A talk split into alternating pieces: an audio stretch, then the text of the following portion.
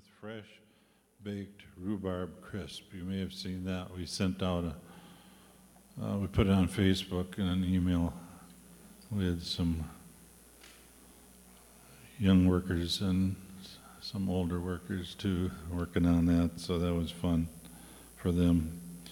And uh, another announcement would be Sunday, June 24, Gerald Durstein will be here. And uh, Gerald is someone we've had here many times in the past. He hasn't been here for a while now, but uh, he began a Christian retreat at near Ogema, Minnesota, Strawberry Lake, and uh, just a man, a man that we were. I was talking last week that the fivefold ministry, apostles, prophets, evangelists, pastors, teachers, like Gus is going to be sharing with us today. I believe there's a prophetic there, prophetic anointing of ministry gift. But I would say Gerald probably is an apostolic gift. He may not say that. A lot of times, people that flow in those anointings, they don't put a name on themselves like that. But it's good to have that uh, variety. And so Gerald will be with us on the 24th with his new wife. His wife Beulah passed away a few years ago, and he, has a new wife now, Shirley, who will be with us also. And then there's a few resources here. Um, the new website, tenstrikechurch.com. Um, so, and you can get information there for hearing messages from the past. We also, when it's applicable, we put the, the outline of the messages on our Facebook page too, if you're interested in that. And then we have our building fund update. It's growing, it's really going well. You can see there now we're down to single digits in the thousands, 9,309 left. And uh, I believe that's going to go down very quickly.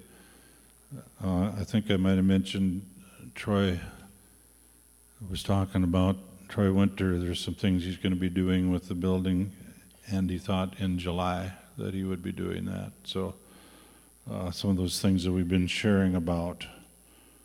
And I have a scripture here, and it's from 2 Corinthians 9, verse 10 from the New Living Translation.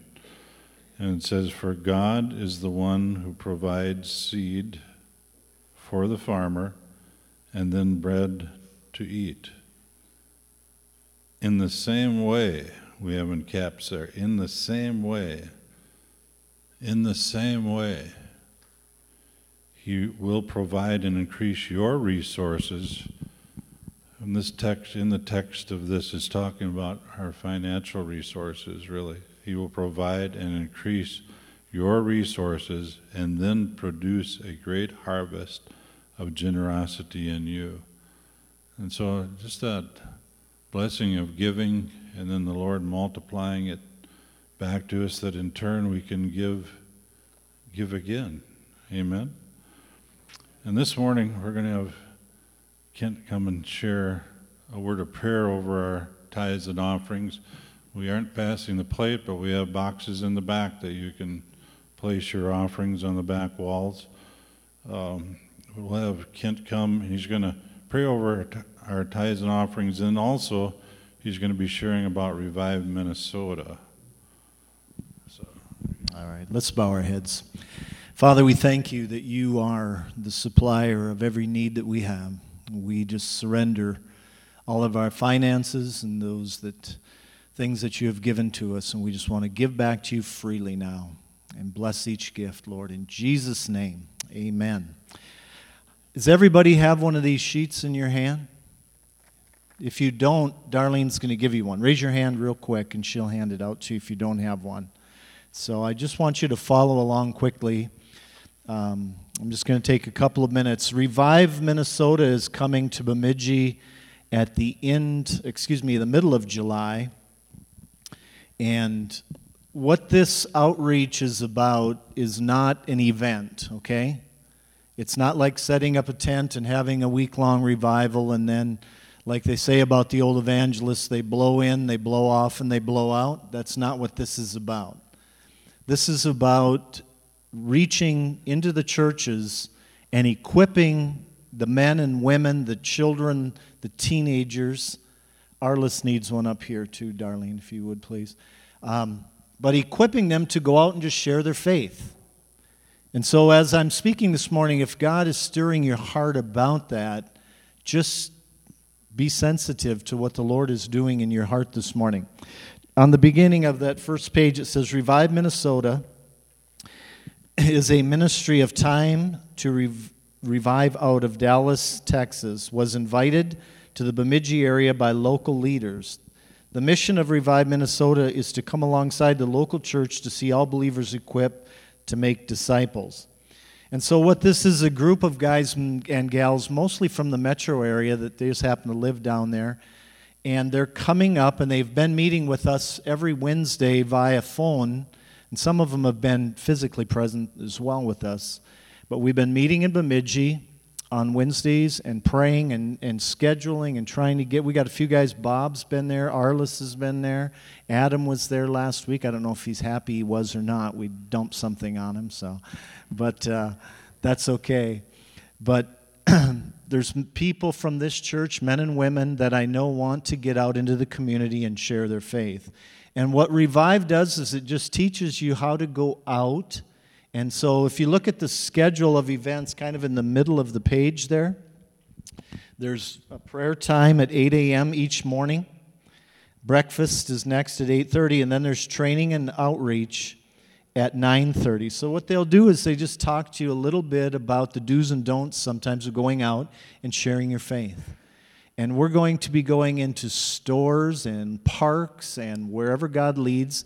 This is not just a happenstance kind of, you know, flock shooting.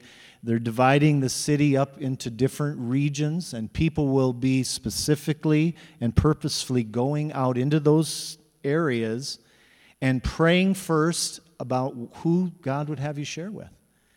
And the whole thrust of this, first of all, is to love the people you're going out to talk to. So it's love them first. Second is to listen. So if I were to walk up to Arliss and she was at the park bench, I'd probably just say, Good morning. My name's Kent. And is there anything we could pray for you for today? And we're going out in groups of four, so there's a man, at least one man and one woman. So probably the female leader in a group would ask Arliss because she's a lady. And it's not, and if they just go, no, leave, I don't want anything to do with it, we say, well, bless you and have a great day, and you move on. But they have found as they have gone through the United States doing this, 80 to 90% of the people say, You can pray with me. Isn't that amazing?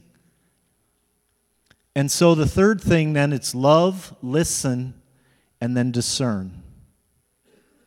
So we would discern, and there's a group, and everyone would be praying even at that time, and then you take time to pray. If the person's open, you can share the gospel with them, lead them to Christ, whatever it might be. And then it's not just finished there, we have a connection. And we make sure we find out about that person. And then there's going to be a discipling group later that would reach out and disciple the people. And so our church is part of this. As you look at the um, rest of the schedule, they have a lunch then back at the tent. We're setting up a 70 by 110 foot tent in the parking lot of Mount Zion Church, and it holds about 500 people. Now, the tent is not as you would think of like a Billy Graham revival tent, but the tent is where the leaders and the groups will go back at noon, have lunch, and share testimonies of what God was doing that morning. Pray, go back out in the afternoon, and then come back in the evening and have more of an evangelistic type meeting that is going to be open to the public, but it's more of just a, a testimony and an encouragement and a training and teaching. And then at the end of the week, it's not done. It doesn't just quit. We're going to continue to go out and continue to reach people for Christ. Doesn't that sound simple? But doesn't it sound like the way God would want us to minister? I've said this for a lot of years. There's about 30,000 people in the Bemidji area. And there's about 3,000 of them that attend church. You do the math. That means there's 27,000 souls that are either non interested, burnt out on church. And that's why this is not about religion. This is about love, relationship, fellowship, and just sharing hope with a hopeless world right now. Our church is involved with a lunch the last Wednesday. We will be hosting the group back here, and then we'll be going out into Tenstrike, Black Duck, wherever, wherever God would lead us, and just sharing our faith. And then it's back, like I said, each evening, it's going to be back again to Mount Zion for time of praise and worship. And just Tim is here, he's part of it as well, and his wife, and, and there might be others that I'm missing. Forgive me if I'm not calling you out. But this is something that every one of us can do. There's going to be prayer teams back at the tent in the morning in the afternoon, interceding. Um, I'm not a real techie person but there's going to be one person in each group that is kind of techie, and they'll be letting the prayer people in the tent know what we're doing. So it's up to date every minute. So when we're praying for Arliss, someone might be typing back and saying, This lady has a drug addiction. This lady has this issue. This lady had abuse in her life, whatever it might be. Pray for that. Begin to minister for that. This is just hands on, going out, and I think it's um, fulfilling what Jesus said go. Go and make disciples. On the back page, there's some speakers here. Um, there's going to be 21 days of prayer and fasting leading up to it. There's a website. You can go on there and see some of the points that we'll be praying about. And then there's a how you can get involved portion on the bottom. Back on the other page, there's a come and see night that is going to be held at First Baptist Church in Bemidji on Thursday, June 21st. So that night, there's going to be more in depth of what this is all about. And so we just want to have you pray and just let the Holy Spirit lead you to come and be part of this. And like I said, it's not an event. We don't want an event. And as we've touched the hearts of churches and pastors, they're kind of burnt out on events because they just kind of come and go. But we want something that will be lasting and that will stay and people will continue to do months and years and decades if the Lord tarries that long. So, Pastor Steve, thank you.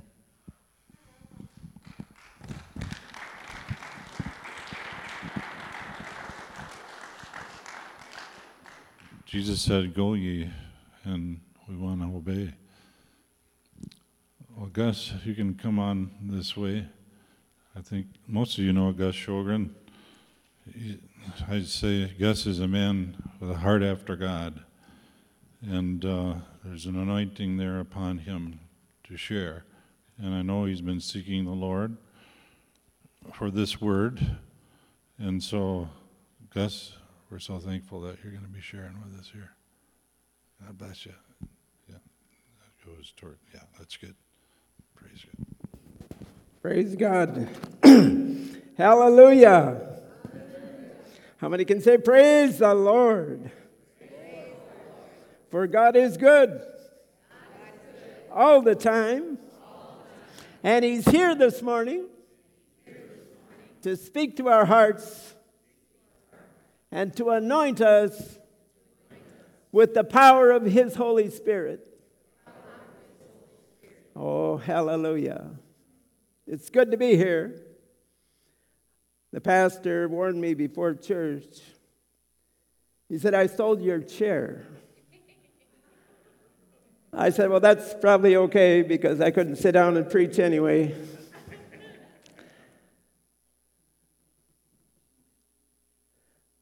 But I was thinking when he said that, I remember a church in the middle of a war zone. And I was asked to speak.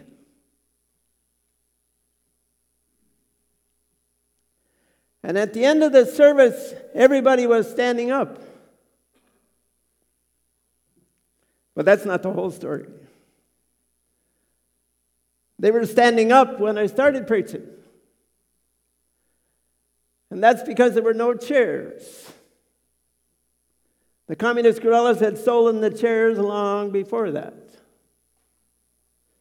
They were in the midst of a war that had gone on for 11 years. And I thought, and I'd been praying about it. I said, Lord, what can I share with these people?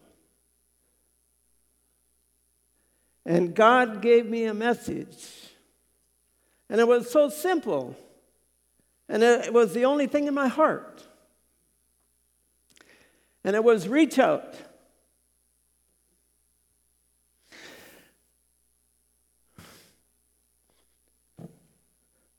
Reach out and help somebody. Somebody. This was a town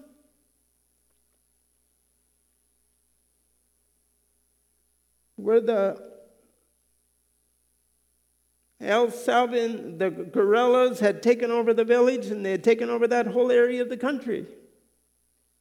And they had been there for 11 years. And when you're in the middle of a war,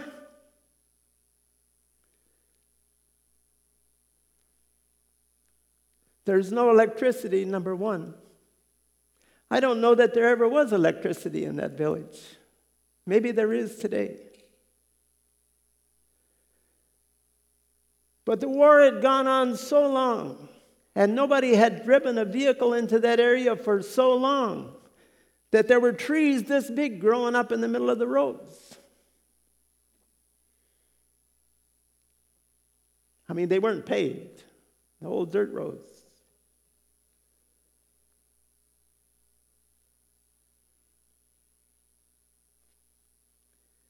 And that was a powerful message. What you can do is forget about your own trouble and reach out and touch somebody. Reach out and help somebody. And yesterday or the night before, my brother called me up and he said, can you help me roof my house tomorrow? And I thought, that's the last thing in the world I really want to do tomorrow. And while I was talking to him on the phone, God just gave me a little vision of standing up in front of that church saying, Reach out and help somebody. If you want your troubles to diminish and go away, then reach out and help somebody. Use what God has given you, whatever it is. It might not be much, but if you use it, it will increase. And if you don't, it will decrease. Oh, let that Spirit of God that's inside of you rise up in Jesus' name. That same Spirit that raised Christ from the dead, let it dwell in you with power. Hallelujah. Oh, praise God.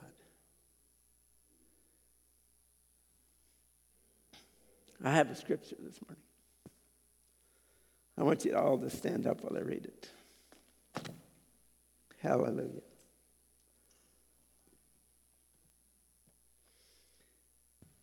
First Timothy 6:12 Fight the good fight of faith.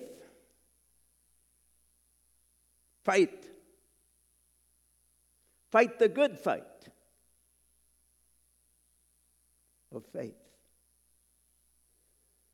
Lay hold on eternal life, whereunto thou art also called, and hast professed a good profession before many witnesses. Oh, hallelujah. Verse 13 And I give thee charge in the sight of God, who quickeneth all things and before Jesus Christ, who before Pontius Pilate witnessed a good confession. It says that God who quickeneth all things. Lord, we just thank you for this word today. Father, we thank you for your spirit. We thank you, Lord, that we'll leave here changed, empowered, built up, quickened by the power of your spirit, quickened in our spirits, in our minds, in our bodies, by that power, that same power that raised Christ from the dead. Father, we just ask you to touch us right now. Fill us and quicken us. Speak to our hearts today, Lord. Empower us. Fill us up with a fresh anointing.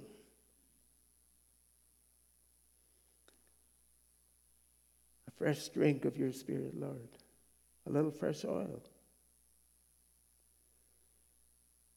a new portion of love for those who are hurting and those who are lost, and those who need help. Open our hearts, Lord, to see past our own hurts, our own problems, our own desires, that we might become the hands and feet of Christ in this hour. That we might become your voice. That people might look to us and see Christ. Father, we just thank you for that in Jesus' mighty name. Amen. Hallelujah. Hallelujah. You may be seated. I remember that day in El Salvador. You know, I really wasn't thinking about all those people standing and how long I should preach. But at some point in that service, the Holy Ghost fell. And when the Holy Ghost falls, things happen. And you can't always explain what happens. The only thing I can really say is you should have been there. You should have been there. You would have never forgotten that service. And that's what we cry out for is a move of God in our midst. A move, a supernatural move of God. And that move is not going to come until we begin to fight that good fight of faith. Hallelujah. It's a fight. You ever been in a fight? I mean, Tenstrike, that's what Tenstrike was built on, the old lumberjacks and bars. And don't you know that they weren't happy unless they had a good night fight before the night was over? That's our heritage, our tradition. But the Bible talks about the fight of faith. And that's different. That's believing that God is bigger than anything that's happening in this world. That God has the power to change our circumstances. He has the power to change men's lives. He has the power to change the economy of this whole country. He has the power to change the weather. You talk about good news and bad news. You know, you've all heard about global warming, warming and they just speak doom and gloom. But they forget that there's a God in heaven who is bigger than all that. He has the power. I was reading this morning in Corinthians, First Corinthians. chapter 1, verse 18. And I think for this moment, for this time, with these meetings that are coming, and I had the opportunity to hear Pastor Adam speak at Full Gospel. You know, he's a strange combination. He's a Mexican Norwegian. and that's a combination you don't run into all that often. But he's a man of God, and he's the one that's really putting all these meetings together. But it says in verse 118 For the preaching of the cross is to them that perish foolishness, but unto us which are saved it is the power of God. Say it with me power of God. It's the power to change men's lives, men's hearts. It's power to change circumstances in our lives. Oh, there is power there. You know, I always think about when I was a kid, the neighbor, he had a new fencer. And it wasn't an ordinary fencer. I've touched lots of electric wires, you know, that hold the cows in. But this one, you touched it, it knocked you to the ground. And there is a power from on high that will knock you to the ground. I will say, That's never happened to me. Well, I guess you've never touched it then. You've never really been hooked up. It's time you did. You haven't lived until it's happened. Oh, there's always a greater anointing. There's a greater thing that God would do in your life. There is a greater measure. You know, the Bible says that we have all been given a measure of faith. That's like getting a seed, you know. You go to the store, it's springtime, you buy a package of seeds, and if you plant it, it might grow. Depending on how you plant it, where you plant it, and if you water it. And the seed we have is this word that God has given us. Uh, we all have one of these, right? We don't always have time to read it, we're too busy. And it gets worse with all the technology.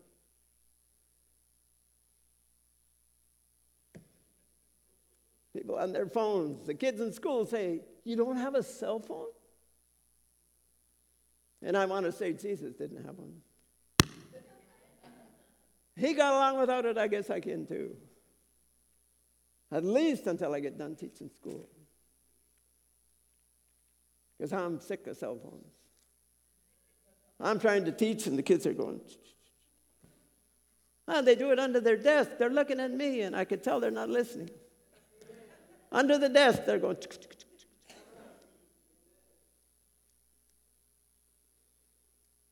One day I asked the girl, I said, Who are you talking to? She said, Oh, I'm talking to Auntie. I said, Does Auntie know you're in school? Oh, but this is really important, Mr. Sugar. I'm sure it is. Every day, all day long. My brother is laughing. He said, How come God never talks to me? I think He talks to us. We're just not always listening. I watch these kids and they're going around, they got their headphones on, listening to the music, or they're on their cell phones, or they're sitting in front of a TV, or they're watching videos. It's hard to hear. That still small voice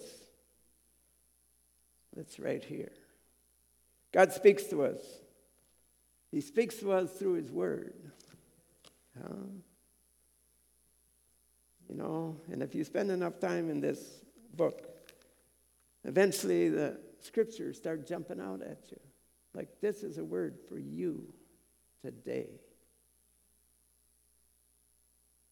And then there's that still small voice that leads and guides you.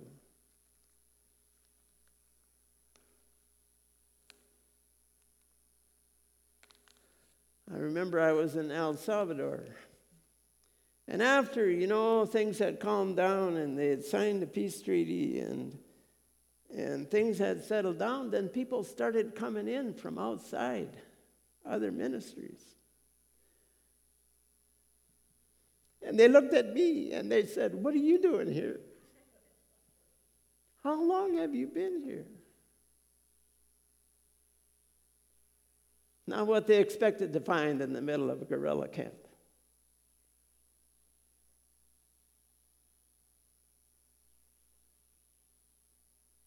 And sometimes I ask myself the same question. But when I got there to El Salvador, God spoke to me. I said, Lord, I'm here. Now what do you want me to do? And I thought, well, if I fast and pray long enough, God will speak to me. But no, he answered immediately. He said, Go to Chalatenango. Well, I knew where Chalatenango was. That was the middle of the fiercest fighting in the whole country. And I thought, then I needed to fast and pray. and I did for about three days until I figured out how to get there. It's a war zone. Buses don't run on a normal schedule in a war zone. I remember going across Turkey, eastern Turkey, in the middle of a war. And there were no buses.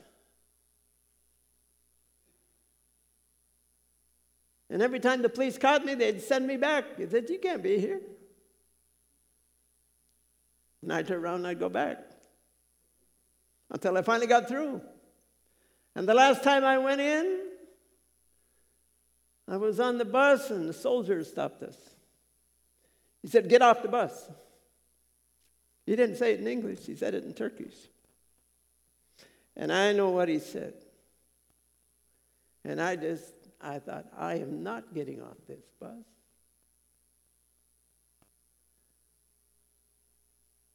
And he said it again. And he insisted. And finally, he shook his head and turned around and walked away. And I kept going.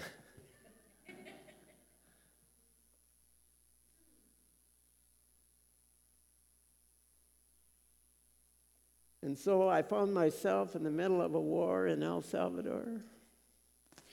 And I remember the first night there. I tried to find a place to stay. In the middle of a war zone, there are no hotels. There was really no place to stay. And I finally found a place that was not totally appropriate. But I stayed there that night. And the Spirit of God, an intercession come on me. And in the midst of all the mortars and the machine gun fire, God just put this burden on my heart to pray and to cry out for whatever was going to happen next because I didn't know. But when it was getting light the next morning, I had prayed all night long. The Lord spoke to me and He said, Keep pressing in until you get in the enemy's camp.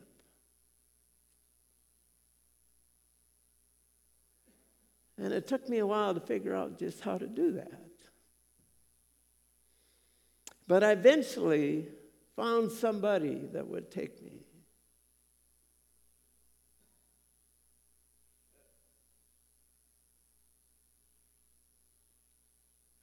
And when I got back in that area, they said, You can't be here without permission. They said, You need to ask permission. Well, you're in a, an area run by the communist guerrillas. Sure, there's people around. Everybody has guns, you know, mortars and machine guns and M16s and AK 47s. And you don't know who the boss is because nobody has insignia. So inside the camp, I said, I need to talk to whoever's in charge. because I want to minister to these people. And so eventually, I talked to the commandant. I figured he's, this is the man in charge. You could tell by the way they treated him. This is the man. And so I got interrogated. He said, Do you agree that we should be fighting for our freedom. And I thought, I need to be careful how I answer this. There is a time in life where you measure your words. And we need to learn to do that every day. Everything we speak, every word we speak is really a prayer to God. And He answers them. And sometimes we wish that He wouldn't. Because they're not prayers of faith. Sometimes with our mouths, we open the door for Satan to attack us. We're bound by our own words.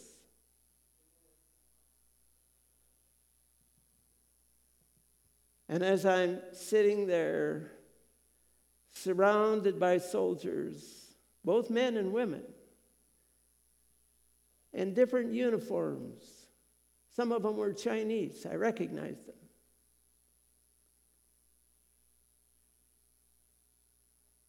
I thought, Lord, I need wisdom. I need to know how to answer that question. And the Lord gave me these words We should fight for what we believe in. How many agree? How many can say amen to that? We all need to fight. And we have all fought some battles that we shouldn't have.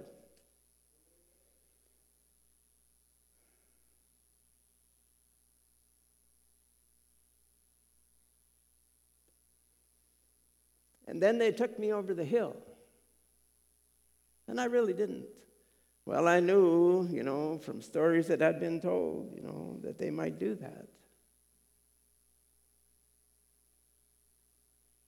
He said, We're going to go over the hill and get some sugar cane because they grew sugar cane in that area. And so this guy, he's out there with his machete, and it's a little hooked machete and it's sharp as a razor. And he's chopping off pieces of sugar cane. And then all of a sudden he run at me with that knife. And I thought this thing is so sharp he can take my head off with one sweep. And he started swinging it at me. And I thought, I don't have much time. That's where your faith is tested. What do you believe? Where is your faith? And I looked up. I looked up at the sun and I said, Lord, I deliver my life into your hands. And when I said that, this bright light came down and enveloped me, and I couldn't see anything except that bright light. But I could hear the swish of that knife. That's what happened, you know. he got too close. I could hear that knife just going all over. But I want to tell you one thing I never flinched. And I'll tell you why because I never saw it. I only saw the glory of God. Who God poured out his glory that day. And you know, I had some young kids with me, and some of them were related to the soldiers that were fighting and the glory fell on them. And after it was all over, they took me and they gave me something to eat. I remember they gave me a little bowl of rice with some peas and carrots in it. That's all it was. And I was told, don't eat anything they give you because they're going to poison you. I thought, in the name of Jesus, I'm going to eat this. Besides, I was hungry. and I'm going to eat it in Jesus' name. The Bible says that if you drink any poisonous thing, it will not hurt you.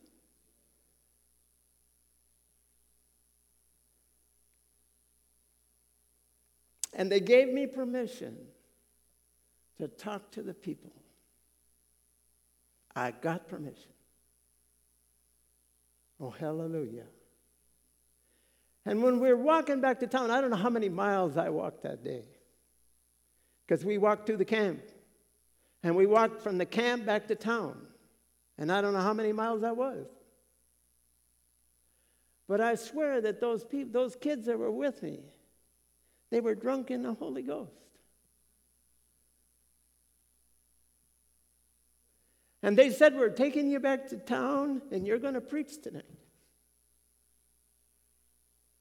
And I thought, Really? And so we get to church, and there's a building, and you walk in, and there's no chairs, there's no pulpit, there's nothing. And my message was reach out. Reach out and touch somebody in Jesus' name.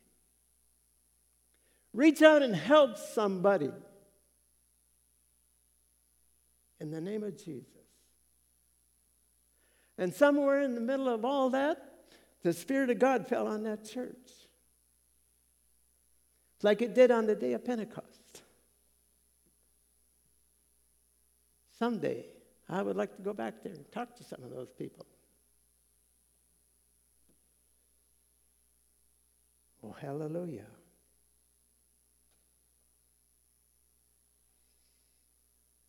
The first time I ever went to Honduras was in that village. We were sitting out having lunch under a tree. And there was a little creek there, you could jump across it. And they said, that side of the creek is Honduras, and this side is El Salvador. No fence, no line, just a line in the sand. The first time I ever went to Honduras. And so, after all of that happened, my visa ran out. I had to go back to the capital and try to renew my visa. And I met some people from Campus Crusade for Christ. And they said, God has given us a vision to take the movie Jesus into those rebel camps. And then they said, But we're afraid to go. I said, Well, that's all right. We've already been there. We know we've met the, the leaders. We'll take you in. Come to Chalatenango.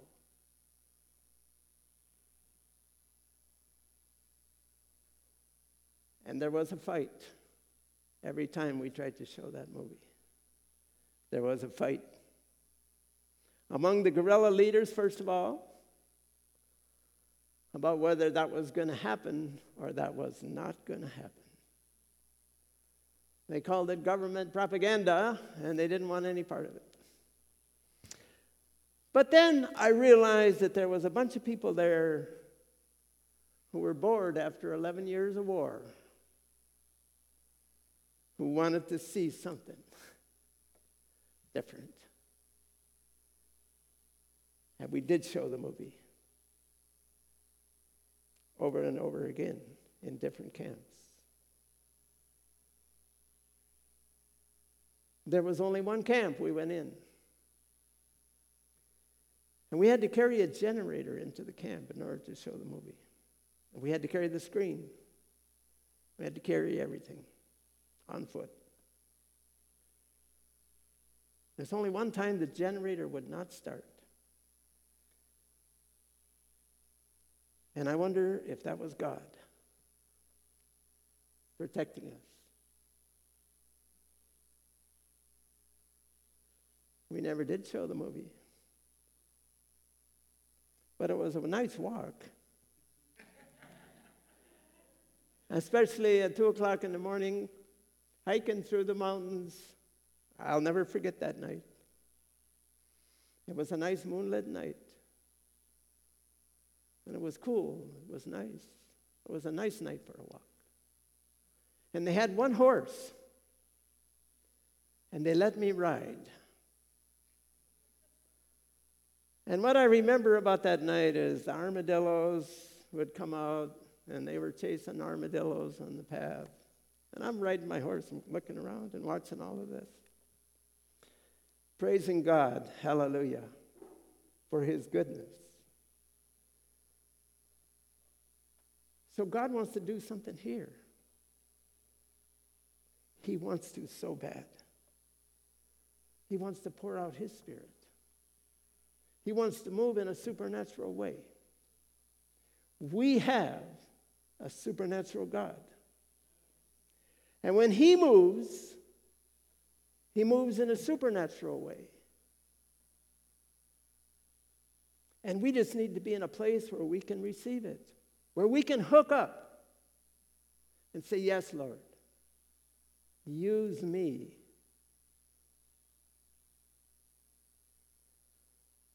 Somebody asked me, How did you get into those terrible places you've been in? And I'll tell you how. There is a scripture in Isaiah that says, Who can I send?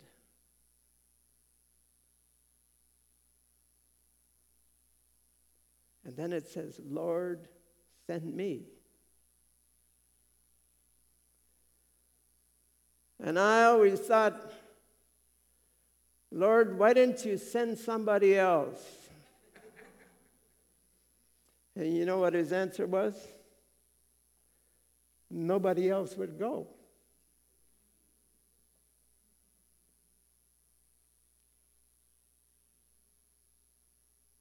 God can use us wherever we are. And so I was on the roof yesterday and I met some people that I had never met before. And I met some people there that I wanted to see. And I was really surprised at who answered the call. Who was there? Who came?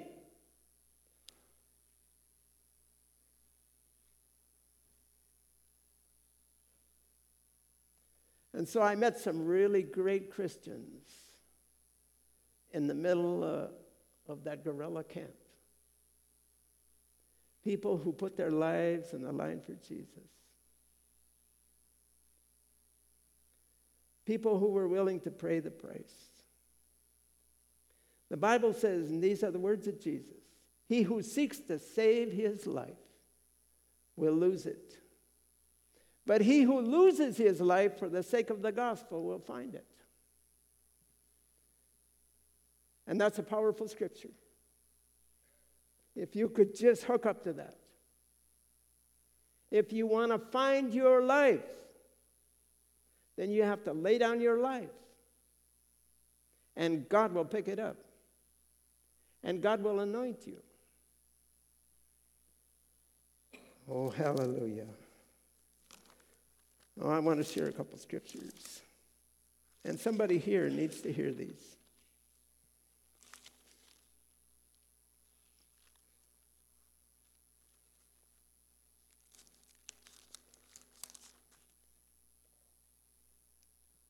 Corinthians chapter 1.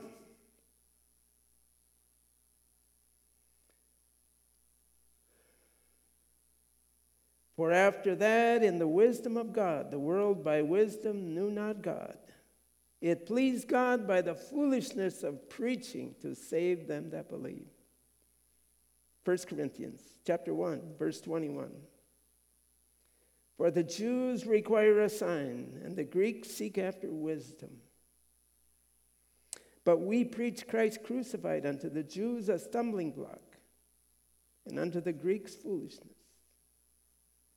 But unto them which are called both Jews and Greeks, Christ, the power of God. Everybody say it Christ, the power of God. Oh, hallelujah. The power of God. And then it says the wisdom of God. Because the foolishness of God is wiser than men, and the weakness of God is stronger than men. For you see your calling, brethren, how that not many wise men after the flesh, not many mighty, not many noble are called. But God has chosen the foolish things of this world. He's done it to confound the wise.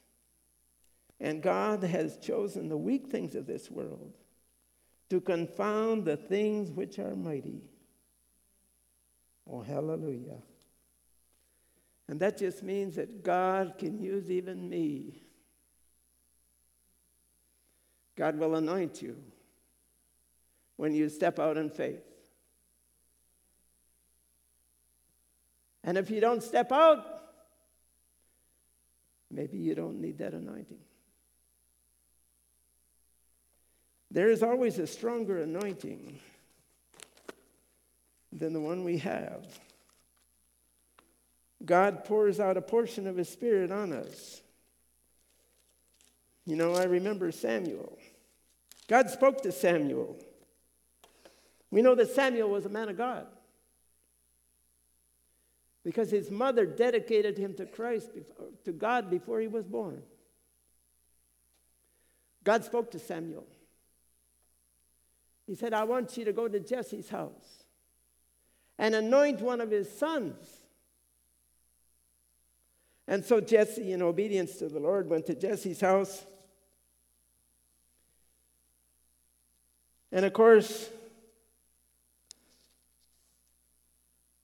he called Abinadab. And he passed in front of Samuel. But when Samuel saw him, when he saw the first one, he said, the first one I think was Eliab. He said, This is the one. But that was in the flesh. And the Lord said, No, this is not the one. And so he brings out another one. This isn't the one either. And so they went through all seven sons. And Samuel says, This isn't it. Is there anybody else? He says, Yes, there's one out taking care of the sheep, but he's just a boy. Samuel said, Bring him to me.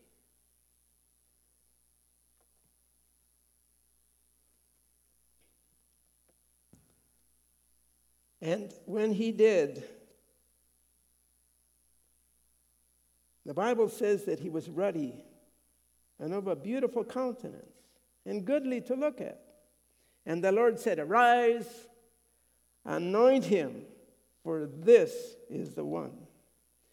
And Samuel took that horn of oil and anointed him in the midst of his brethren, and the Spirit of the Lord came upon David from that day forward. So Samuel rose up and he left. It says, From that day forward, the Spirit of God came on him.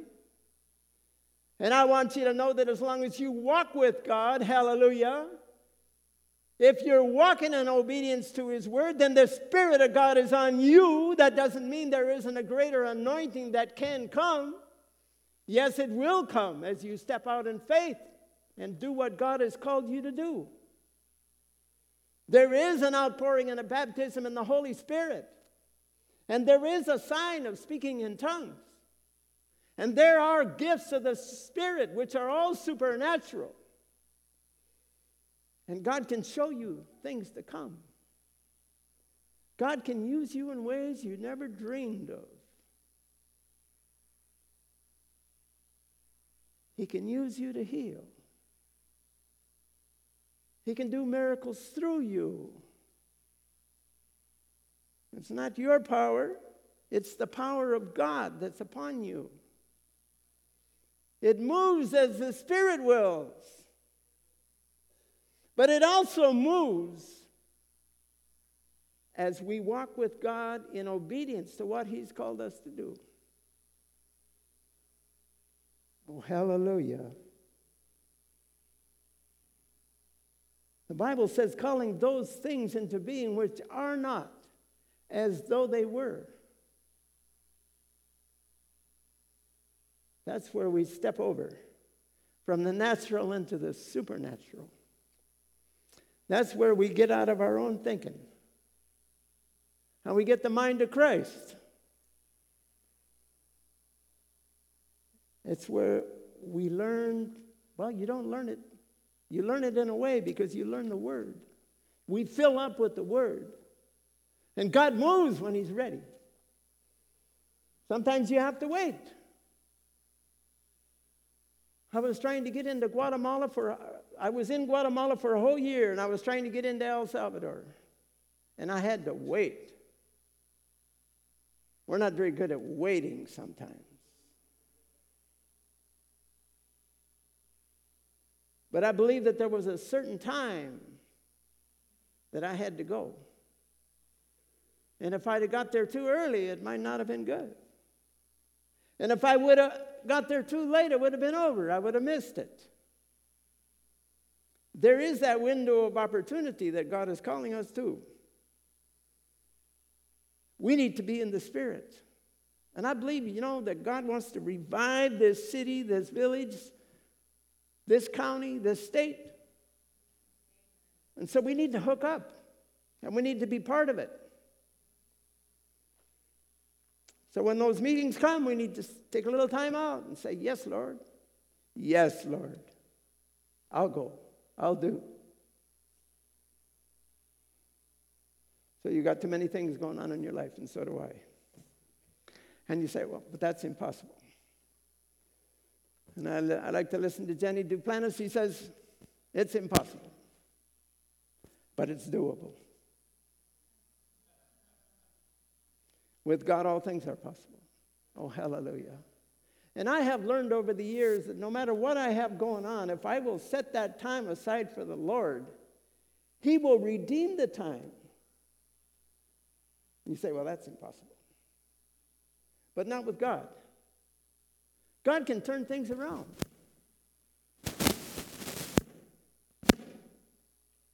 He can turn even time around.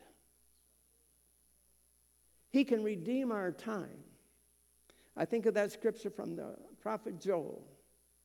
And I will restore unto you the years that the locust and the cankerworm, all those years that they have eaten and stolen from you, God can restore them. You say, How is that possible? But you have to believe that God is the God of, He's the God that makes all things possible. He spoke and He created the world out of nothing. And so, is there anything too hard for Him? Is His arm broken that He cannot heal? A better question is Are our arms broken?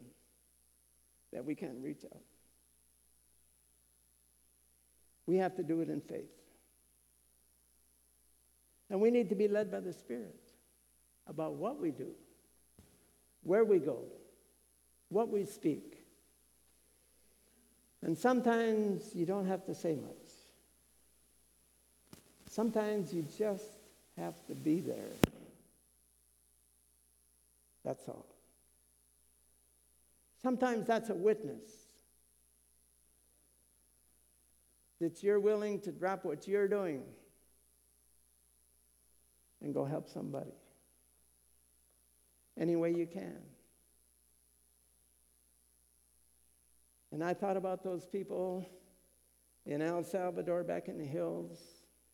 A lot of those people have been run off their land and out of their homes by the communist guerrillas. And there were refugee camps. And we got to minister to those people too. And you know what? God gave me the same message. Reach out in the name of Jesus. Become Christ in this world and touch somebody in Jesus' name. And your troubles will diminish and they'll go away. And God will empower you as you reach out in His name. He can give you supernatural strength when your strength is gone. He can give you words of wisdom when you don't know what to say.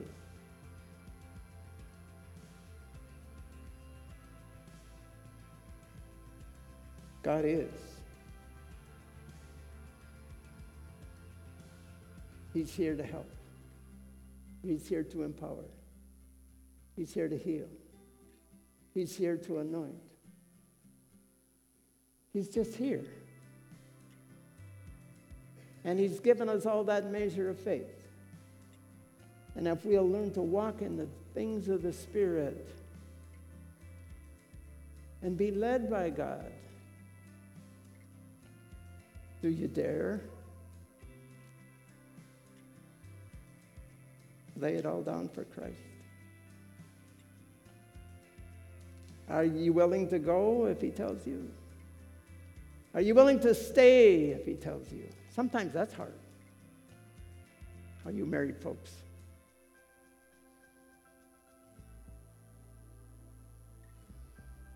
Sometimes He tells you to stay. Not just stay, but to treat your wife good.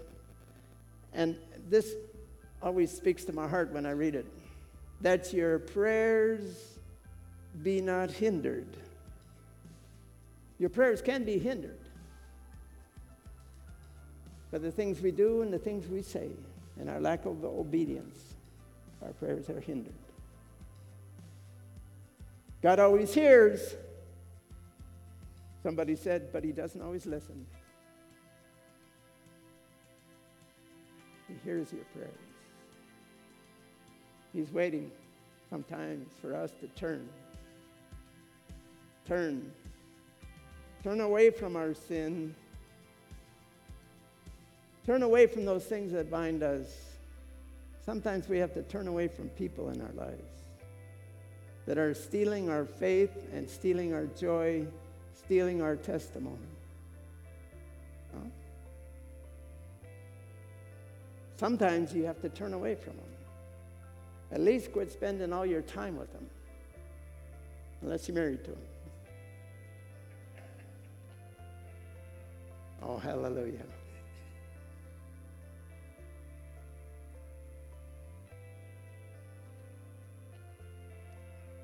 Praise the Lord. You know, the Bible says to speak to that mountain in your life.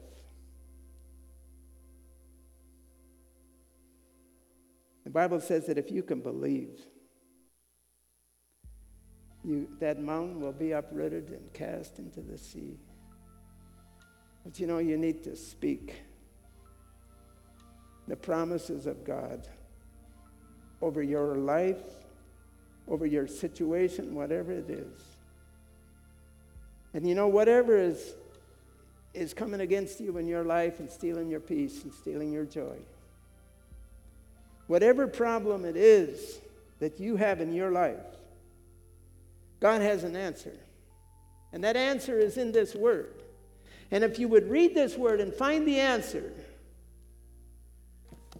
then you need to write it out and write it on your wall. And every time you look at it, you need to say, Lord, you promised. And I expect an answer.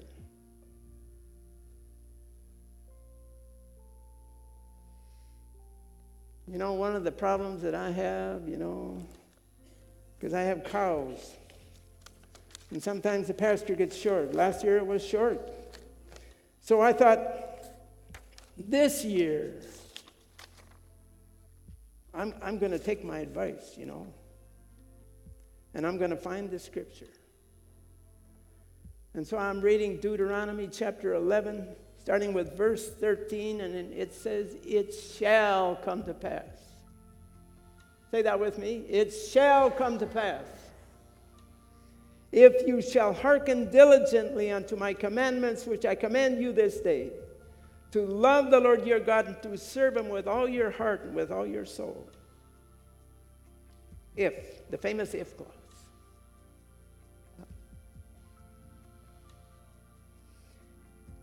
that I will give you the rain of your land in his due season, the first rain and the latter rain, that thou mayest gather in thy corn and thy wine and thy oil. Oh, hallelujah. And I was so glad when it rained Friday night. Because God answered my prayer. And I thought, it's raining so hard. My brother is going to have to cancel his roof. But no, he called and said, if it's not raining at 6 o'clock, we're going to start. But thank God he gave us a cloudy, a cool, cloudy day. We couldn't have done better. God helped us. If it had been hot, you know, it gets too hot, you can't be up on that roof, you mess up the shingles. And then we get to verse 15. This is for cattle farmers. It says, And I will send grass in your fields for your cattle, that thou mayest eat and be full. That's the scripture I got on my wall. Because that's one of the things I deal with. I said, Lord, you can deal with this. This is your territory, but I'm going to hold you to it. I expect it to rain in due season, that the rains will come. But when we talk about rain, we talk about the rain of the Holy Spirit. And that's what we hunger for. It's that rain of the Holy Ghost. That healing rain of God's Holy Spirit.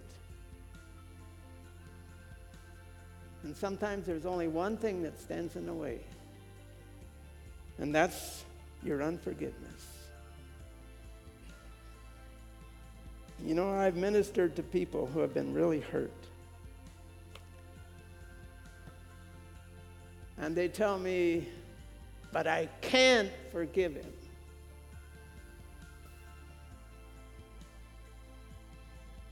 And that happens.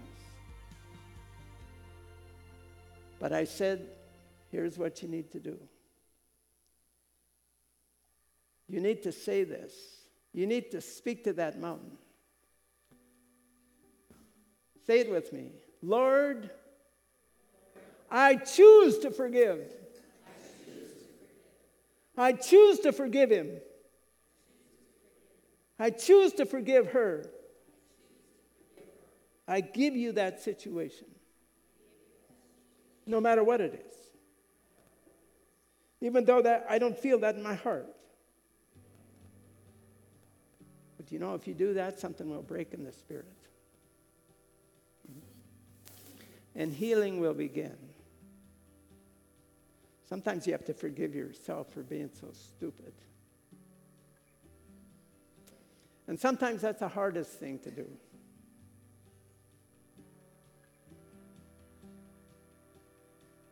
But God gives us grace to do that too. He has come to heal the brokenhearted. He's come to heal. That's why he came. He came to restore us back to fellowship with Him. And so prayer really is just that conversation you have with God. My question is do you have a conversation with Him? Do you talk to Him? Does He talk to you? He wants to so bad. And He wants to do it in a greater way and in a more powerful way than He's done in the past. And you need to say, Yes, Lord. That's what I want. And so we need to spend time with Him. We need to spend time in His Word. We need to get together in fellowship with Christians and not the lost people of this, this world. We minister to them, we live with them. But we fellowship with believers. And that's what gives us strength. Our strength comes from the Lord. You know, that same spirit that came on David when he was anointed with oil. That same Holy Spirit is the one that God sends to us. Oh, hallelujah. It's the power of God to break the power of darkness over our lives, to break the addictions over our lives. Jesus said, Behold, I stand at the door and knock. If any man hear my voice and open that door, I will come into him and I will sup with him and he with me. And that's what God wants to do. He wants to be part of our lives. He wants to be there. He wants to send ministering angels to protect us, to strengthen us. The Bible says that old things have passed away and all things have become new in Christ Jesus. You know, when Saul was anointed king, the Bible says that he became a new man. Didn't always walk it, walked away from it eventually. But he became a new man and God gave him a new heart. And that's what he wants to do with us. Say it I am a new creation. Old things have passed away. All things have become new in Christ Jesus. Oh, hallelujah. I'm just going to ask you to stand up before we go today.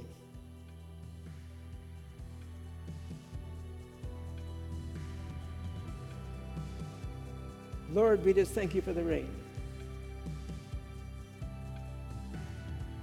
We thank you for the rain that turns our fields green, our lawns green, but we thank you for that rain of the Holy Spirit.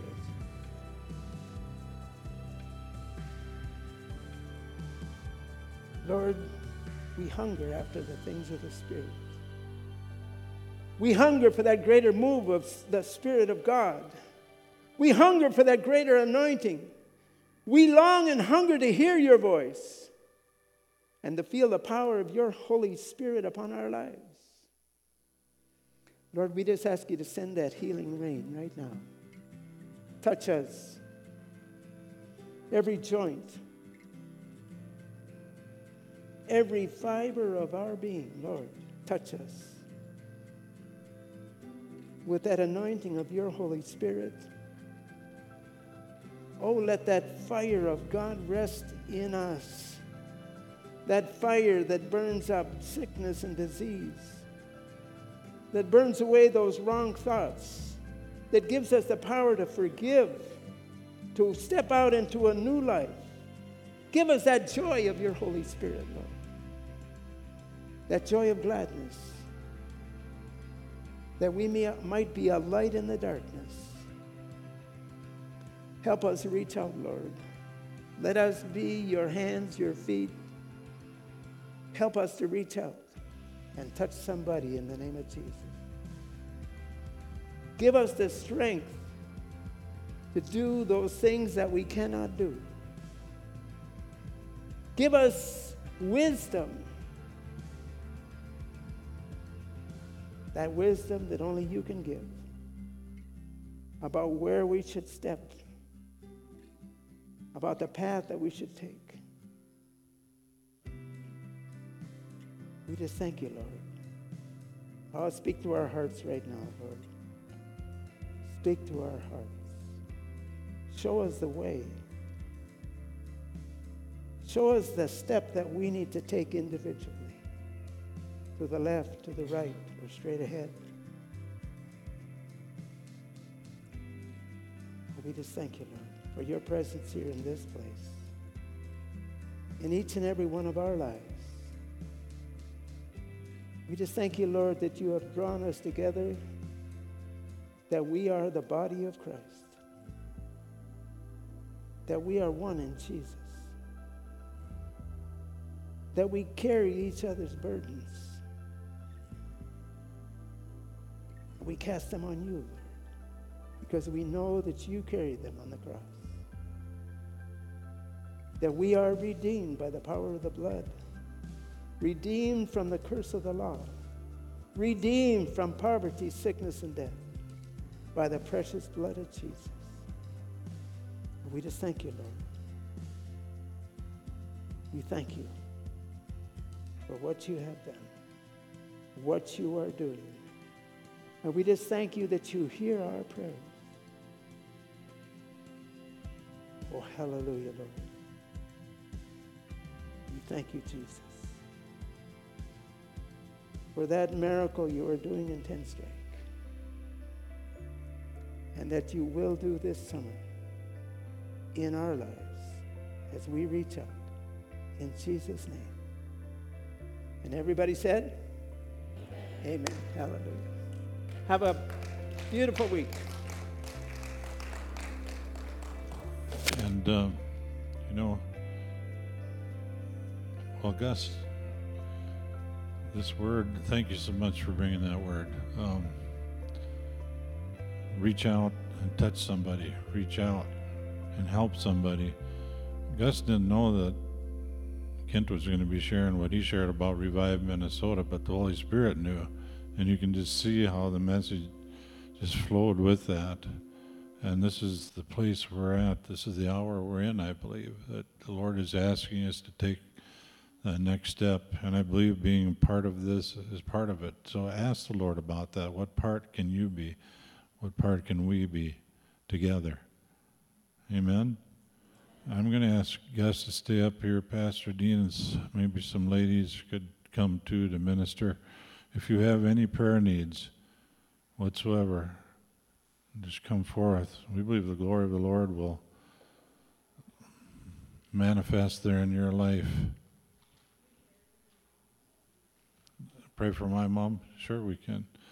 Yeah, my mom is dealing with, uh, what do you call it? Shingles.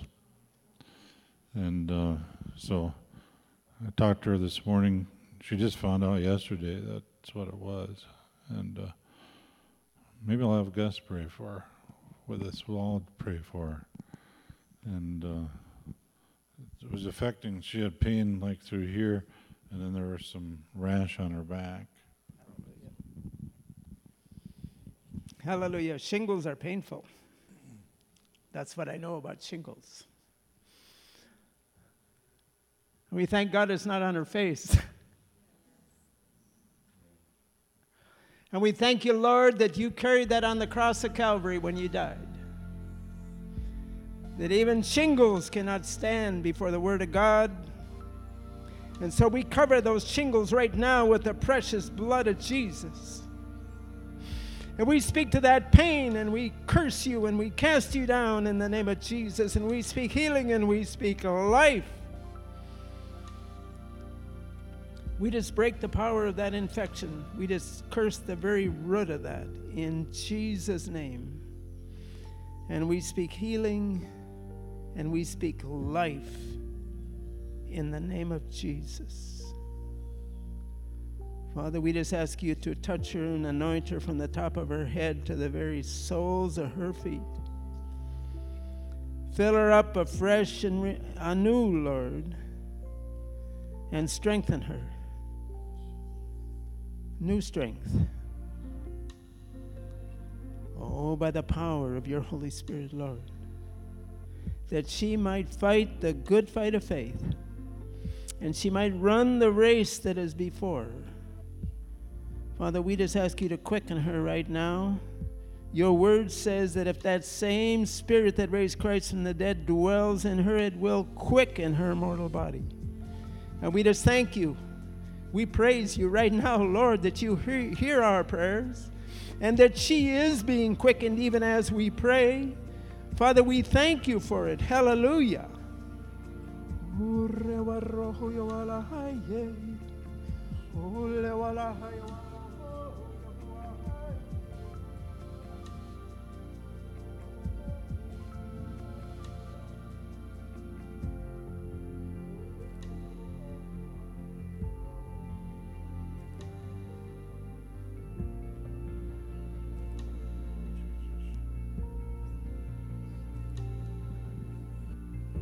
So if you have a prayer need, please come forward, whatever it is. And uh, also, don't forget the fellowship time. Gus was talking about fellowship. We have the rhubarb, we have dessert, and then go home and have lunch. Okay, we got the rhubarb dessert here. So, yes, sir. I want to talk to you too and reinforce what they were saying up here. God has put on my heart for a long time now there's a lot of hurting people out here in our community. And us believers, we have to do that reach out, trust in God, and pray to the Holy Spirit to guide you in this stuff. But we do need to reach out to them. That's we are the soldiers out here that God has put us here in. Take that step when look for the opportunities that God presents to us this week in, in the weeks and days that go on because they're there. There's people that throw hints to us. Keep your eyes open. Pray to God that you see those and respond to that. And then let's join this group that's reaching out to make a difference in this calling that's coming. It's a great opportunity for us to be part of that and to reach and to um, do God's work. Uh, and as Gus spoke, I'm very busy. And I think to myself, I have no time for this. And Gus is absolutely right. Through God's word, He's going to make all this possible for us. He will make it work. Just step in faith, and we'll do this. It's impossible, but it's doable by the Holy Spirit. Amen. Amen. God bless you all.